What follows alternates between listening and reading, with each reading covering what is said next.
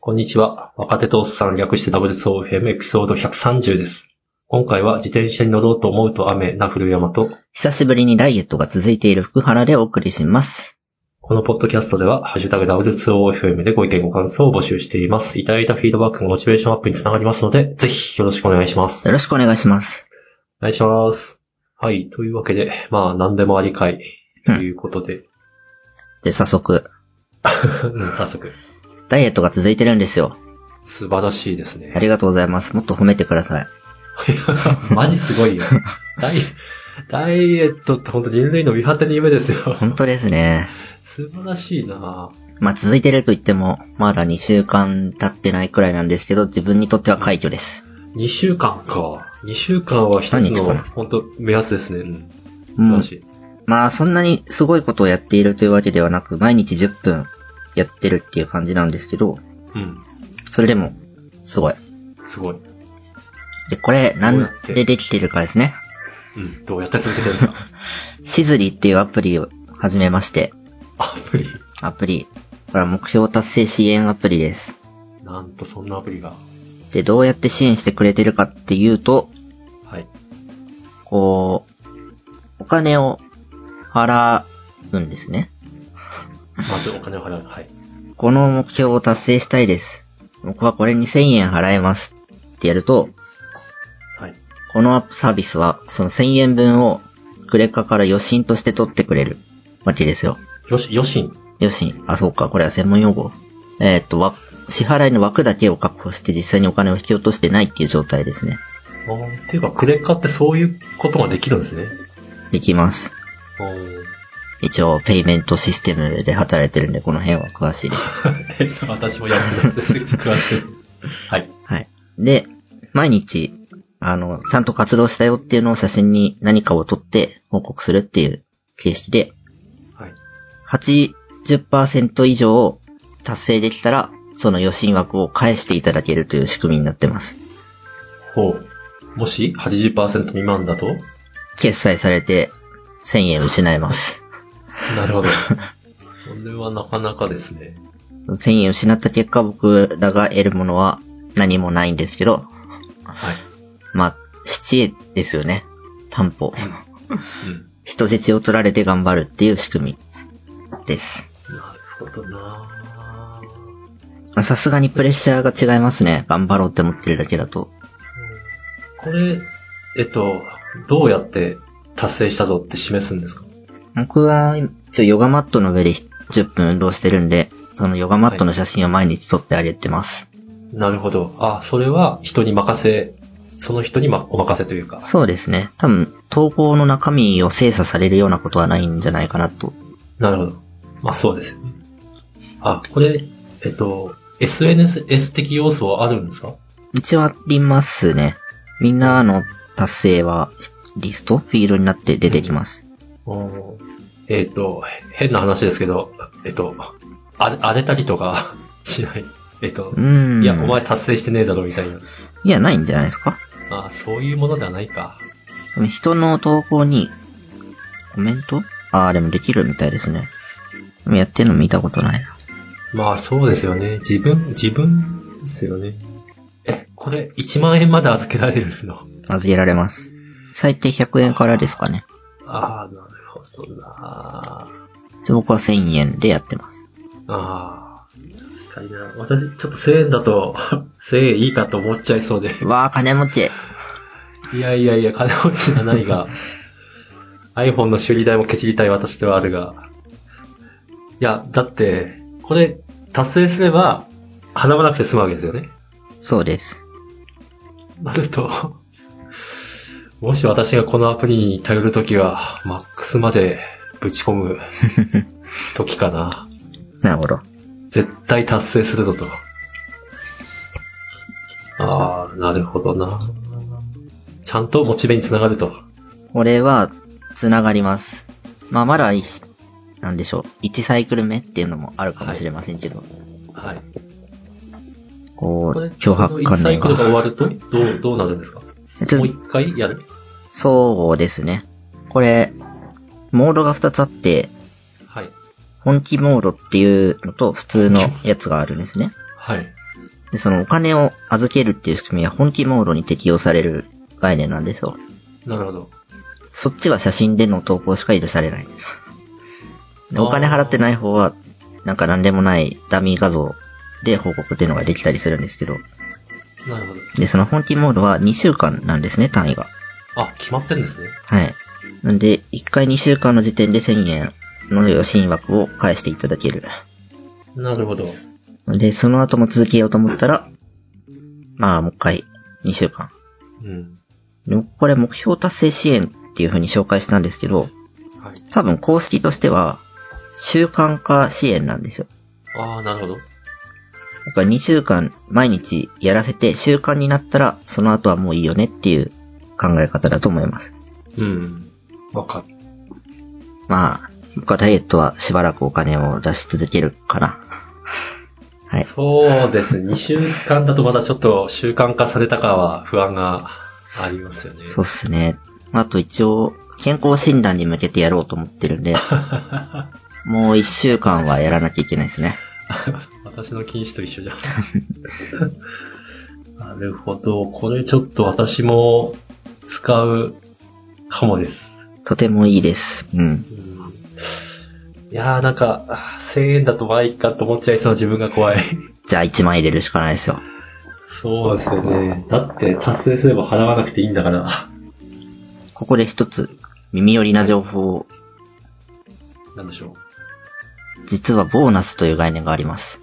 う。ボーナス。はいおこれは一人3回までかな、確か、見た限りなんですけど、はい。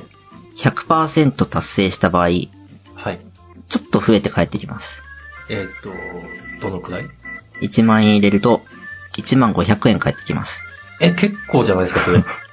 あ、でも3回か。3? まであすよ、ね。何回もできるわけじゃないんですけど、そう、でもそうしないと悪用いする人が、そうですよね。3回でも悪用する人が いそう。まあ最大1500円ですね。うん。でもそのためには、毎日アプリ上で何か操作をするっていうのは最低限必要。ああ、なるほど。それが、労力に見合うかと。まあ、きっと見合わないと。ああ、でもなるほど。ちゃんと、ちゃんとやろうっていう人にはモチベになりますね、それ。なりますね。ありますね。うんそうか。はい、ちょっと、良いですよ。検討しようと。あ、これ、あれですよね。あの、毎日の週、毎日やったことを記録するんだって、例えばダイエットだとして、あの、目標の体重を達成しなかったらうんぬんとかって話じゃないんですよね。そうですね。その辺の設定は何もないです。うん。どうするかな、これだったら。毎日、あの、あ備蓄してあるお酒のペットボトルのを写真で撮って、量減ってないぞと。毎うん日うん。とか出すとかですかね。禁酒は、あ、そう、これ、実はチャレンジの内容を自分で作るっていう感じではないんですよ、実は。あ、なるほど、決まってる。あ、じゃあないか。禁酒はあるかな金あありますね、禁禁酒酒をする。あるんだ、やっぱり。 100人参加してます。あー。 仲間に入りたい。 それ聞いただけで。お、写真撮影のヒント。未開封のお酒の写真をアップしてください。開封済みのお酒の写真は NG です。あ、ダ メじゃん。まあ別にそう、NG をあげたから何ってことはないと思いますけどね。ん、うん。なるほど。なるほどな。あ、でも、お酒のダメなところは、私一生禁酒しようとは思って ない。うん、うん。とりあえずですね。そう。で、今、毎日飲む習慣があるんで、それはやめたいの。うんうん。できたら2日に1回とか1週間に1回とか。それであれば、いいやつがあります。え、なんと。スペシャルチャレンジっていう概念がありましてですね。ほう。僕も1個入れて入れてるんですけど、3日に1回これを達成するっていうものがあるんですね。 3日間飲まなければ達成みたいな。 はい。僕は今動画の編集をそれに当ててて、なるほど。使いま、使いまくってる。 3日に1本絶対編集するっていうのを自分に課してます。おで、ー。週2投稿なんで3日に1本やっていくと、少しずつストックができてくる予定。素晴らしい。 そうか、公開頻度よりも、編集頻度の方が高い。はい。週1日ずつ巻いていく予定ですね。なるほど。あ、それ だいぶ巻き巻きじゃないですか。巻き巻きです。あ素晴らしい。そっか。じゃあ、多分、私、多分、健康診断までは禁酒続けられると思ってるんですよ。うん。 もし続かなかったり、あとは続いたとしても、健康診断だと本当元の木阿弥に即戻ったら、ちょっとその、シズニーでスペシャルっていうのをぜひぜひ。試してみようかと。はい。これはまたシズリーの回し物になります。まあ、いいアプリはやってほしいですよね。はい。特にはい案件ではないです。はい。はい。はい。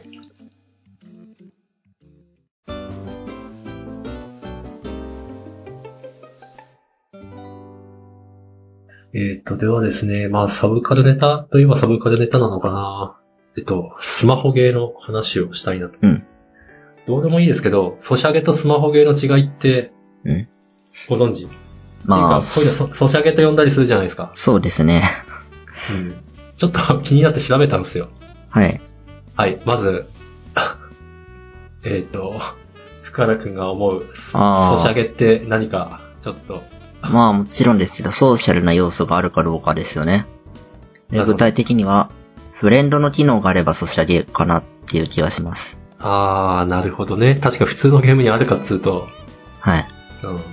えっ、と、じゃあ正解、正解言います。お願いします正解かどうかわかんないけど、元々の定義としては、ソーシャルネットワーク上でできるゲームがソシャゲだと。もっと言うと、えっとグリーとか、あああいうモバゲーとか、ああいうプラットフォームの上でできるゲームがソシャゲっていう定義だったみたいです。ーなるほど。うんソーシャルネットワークサービスの上でできるゲーム。それは納得です略してね。ソーシャル。うん。で、そう考えるとパニクルとかアークナイツは、ソシャゲではないですね。うん。なまあ、スマホゲーかな というふうに呼んでます。はい。なるほど。で、はい。1年たっ、大体1年経ったんですよ。アークナイツ始めて。ああ、そんなですか。うん。この前、あの、勲章が届きました。なあ。はい。我ながらよく続いてんなみたいな。いや、おすすめした回がありますね。僕はやってないですけども。全然飽きないですよ。 で、定期的にガチャも引いてるし。うん。 で、えっとですね、何が、何がいいのかなという話をザクッとしたいと思うんですけど、あの、どパニグレマークナイツも、えっと、メーカーは中国なんですよね。そうですね。うん。だけど、すっごい日本のゲームっぽい。まあ、わかります。そそのう、ん中国向けに作ったものの日本版ではなくて、日本向けに作ってる感じ。そうそうそうそうそうそう。そうなんですよ。多分そう。にで、私はそれ日本向けっていうよりは、今のアジアのマーケットに対して作ると、こういうゲームになるのかな、みたいな。なるほど、なるほど。うん。つまり、日本文化がすごい浸透してるでもそれは思いますね。なんか他のゲームでも原神とか、あ、原神原神。あれも確か中国なんですけど、すごい世界観というかキャラクターデザインが日本に近しいという か、ですよね。しかも、せ原神の確か声優が日本人うん、だと聞いた覚えが。そうなんですよな。え、日本、日本語ってかっこいいのみたい な。ちょっと前の日本人が英語に関するような憧れと同じものがあるのかな。まあ、そうですね。最近は技術力だと日本はちょっと落ち目ですけど、まだまだサブカルではトップな感じがしますね。そうそうそうそう。そうなんですよ。 まさに、技術技術が 落ちている日本のこう何で救う かと考えた時に、これサブカル結構いいんじゃないかと、うんち。ょっと思ってですね。えっと続けるとちょっと、題名私今覚えてないんですけど、アジア人、韓国の人とか中国の人とかが書いた、えっと、中国とか韓国を舞台にしてんじゃなくて日本を舞台にした漫画とかええもあって、全然でもそれ違和感感じないみたいな。おー。あったりして、本当日本の文化がすっげえ浸透してるなと思って、振り返りました。はい。で、20年前は違ったと思うんですよ。20年前って私がまだ20代か。 20 20代年。ギリギリ。 そう。その時に、アジア、まあ中国とか韓国のゲームをやると、やっぱ日本のゲームと違うなって感じがしたんですよ。ええなんか具体的にタイトルありますかえーっとね、もう20年前だからちょっと覚えてないんだけど、ごめん、すぐ出てこない。うん。でもね、日本に寄せようとしてるのはわかる。 わかるけれど、いや、全然まだまだ、点数つけたら100点満点で、うーん、60点かなみたいな。うん。頑張っては、頑張りは認めるみたいな。なるほど。うん。それが今もう見分けつかない むし、いや、むしろ日本よりすごいみたいな。それはなんていうか、舞台としての日本じゃなくて、コンテンツとして日本っぽいっていう話イエですスね、。イエス、イエス。そうです、そうです。そうです。あ、深田くんが最初に言った日本人受けする感じうんうん。うんうん。うん。別に日本が舞台じゃなくてもいいんで。で、何が違うんだろうと思うと、きっと、えっとこの20年で日本文化で、にドバドバ日本のコンテンツを浴びて育った人が、コンテンツを作る側に回ってきた。まあ、確かに、うん。世代交代ですね。 そうそうそうそう。なんで、そんなドバドバ浴びられるようになったんだと思うと、インターネットかなうん。くらいしか思いつかないですよ。だって20年前も日本のコンテンツってめちゃくちゃあったはずなんですよ。ちょっと僕はもうわからないですけどね。 20、そうですね。からかまだ小学校入ったか入んないかか。 7歳 ?8 歳そうなんです。あ、でもそっか、その時にコンテンツを作ってるんだから、さらにプラス20年前で40年前か。40年前、あー、でもガンダムはもうあったかもな。ああ、ガンダムってそんな前なんですね。そうですね。そっか。あ、でもそれらのコンテンツがアジアの人たちに届いてたかっつうと、だいぶ多分規制とかで怪しいですよね。なるほど。うん。きっとそれがインターネットが普通になって、国がどう規制しようとしても届くようになったんじゃないかな。うんうんううん。ん。インターネットすごい。すごい。うん。で、 まあ、あの、ざっくりまとめるとですね、やはり日本を盛り上げるためにはですね、あの、今の子供たち、世界の子供たちにですね、日本をよく描いた 良いコンテンツをバンバンばらまいてですね、日本を好きになってもらうと。まあ、ありうん。まあ、ほっといてもきっとばらまかれ続けるんですけど、うんうん。うん。だから、そう考えると日本って結構世界のそういうサブカルの政治化して、将来も割と安泰なんじゃないかと。 観光業に舵を切っていく感じですね。まあそういうことですね。そういうことです。うんうんうん。まあ、まあ懸念があるとすると、まあ今後バーチャルが、VR がどんどん進歩してって、 来なくても、 来なくてもよくなると、まあちょっと問題ですが、まあ、もしそうなったとしたら、それは日本の問題ではないですね、もはや。世界的にそうなるだろうし。はああ、そうですね。えっと、日本というか観光業全般の問題ですね。い。アテネとか行かなくていいことになりますよね。そう、あ、そうね。あ、やべ、やべ思わぬところに話が広が った。そうなってほしい未来を正直あるんで、ちょっと、私の中にジレンマがある。うん。まあ、まだ先ですね。どっちもよし、いいみたいな時代になると思いますよ、とりあえず。そうですね。来れる人は来るし、来れない人は、まあ、ば VR で、うんうん。みたいな。そうですよね。実際行けるなら行きたいもんな。はい。はい。えっと、そんなわけで、日本の良いコンテン ツを、この番組でも取り上げていきたいと思います。あ、いいことですね。はい。はい。次はなんかコンテンツ紹介しよう。はい。じゃあ、私からは以上です。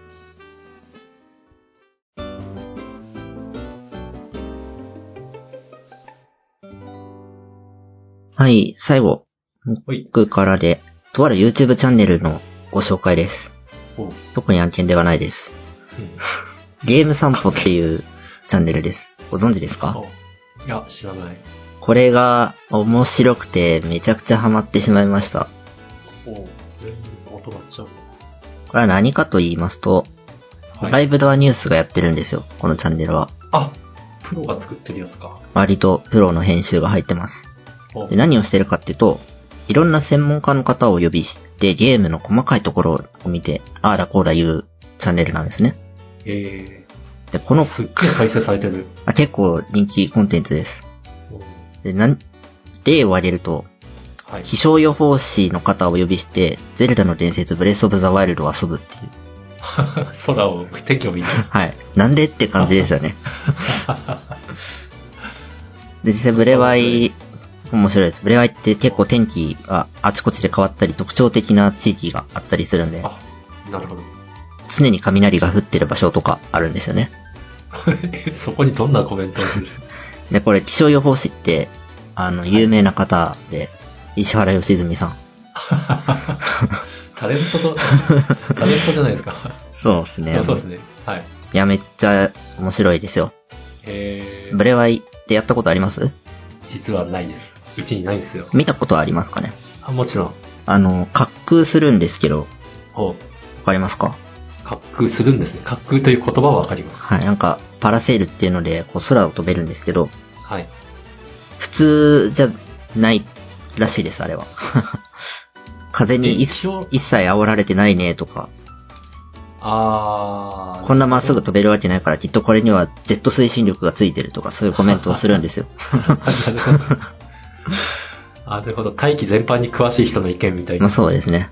ああなんか決してゲーム、これはリアルじゃありえないよって一周するんじゃなくて、現実とこう違うからきっとゲームの中ではこういう設定なんだろうみたいな話をするんですよね。あー、なるほこど。れ面白いです。なるほど。すげえ、190万回も視聴さ れてる。ですね。一番人気なのがきっとこれ、精神科医×デトロイ ト。デトロイト・ビカム・ヒューマンだ。これは面白い。ぜひ見ていただきたい。あ、ちょっと見たい俺このゲーム大好きなんで、なんか、どう分析するんだろう。まあそうですね、あんまり喋っちゃうとネタバレなんですけど、はい。そんなとこまで見るんだっていう、精神科医の視点をすごい学ぶことができます。ちょっとこれは、見てみますよ。これは面白いです。ああ、でも、そうそうこう、自分の好きなゲームを分析されてると、ちょっと、これは気になりますね。うんうんうん。結構他にもいろいろあって、その探偵の、何でしたっけ名前。いんデトロイト・ビカム・ヒューマンや、別のゲームで、探偵のゲーム。あ、ジャッジアイズ。ああ、ジャッジアイズもやってんのはい。あれに、おー本当の探偵業の方をお呼びして、どう、ああだこうだっていうのを話 してたり。ジャッジアイズは確かにあれ探偵かって言われるとだいぶあれだけど、喧嘩しまくってる。あんな探偵いるのかみたいな。え、見たい。それ見たい。ジャッジアイズも大好いきや、なの面白いですよ。あとはですね、あの、あつ森の美術館と か、あれに、実際に美術館運営されてる方呼んだり、あつ森の水族館に、その水族館の方呼んだり、あと照明アートの方を呼んだりして。い あ、それは、なんか、すごそう。や、面白いですよ。おーいいですね。専門家って、専門家なんだなって。あ、赤道とかもある。日本史だと。ああ、わかりま、あ、いいですね。これ超ぬぬめチャンネルです。ああ、おぬぬめされましたよ。すこれはちょっと見ざるを得 ない。少なくても、デトロイト・ビカム・ヒューマンは見ますよ。ぜひぜひ。うん、ありがとうございます。あ、普通に、普通に興味 がある。チャンネル、チャンネル登録はまあ見てからだな。はい、はいありがとうございます。以上、ぬぬめでした。ははい。い。うん、じゃあ今日は、こんなもんですかね。はい、じゃあどうもお疲れ様でしたお。疲れ様でした。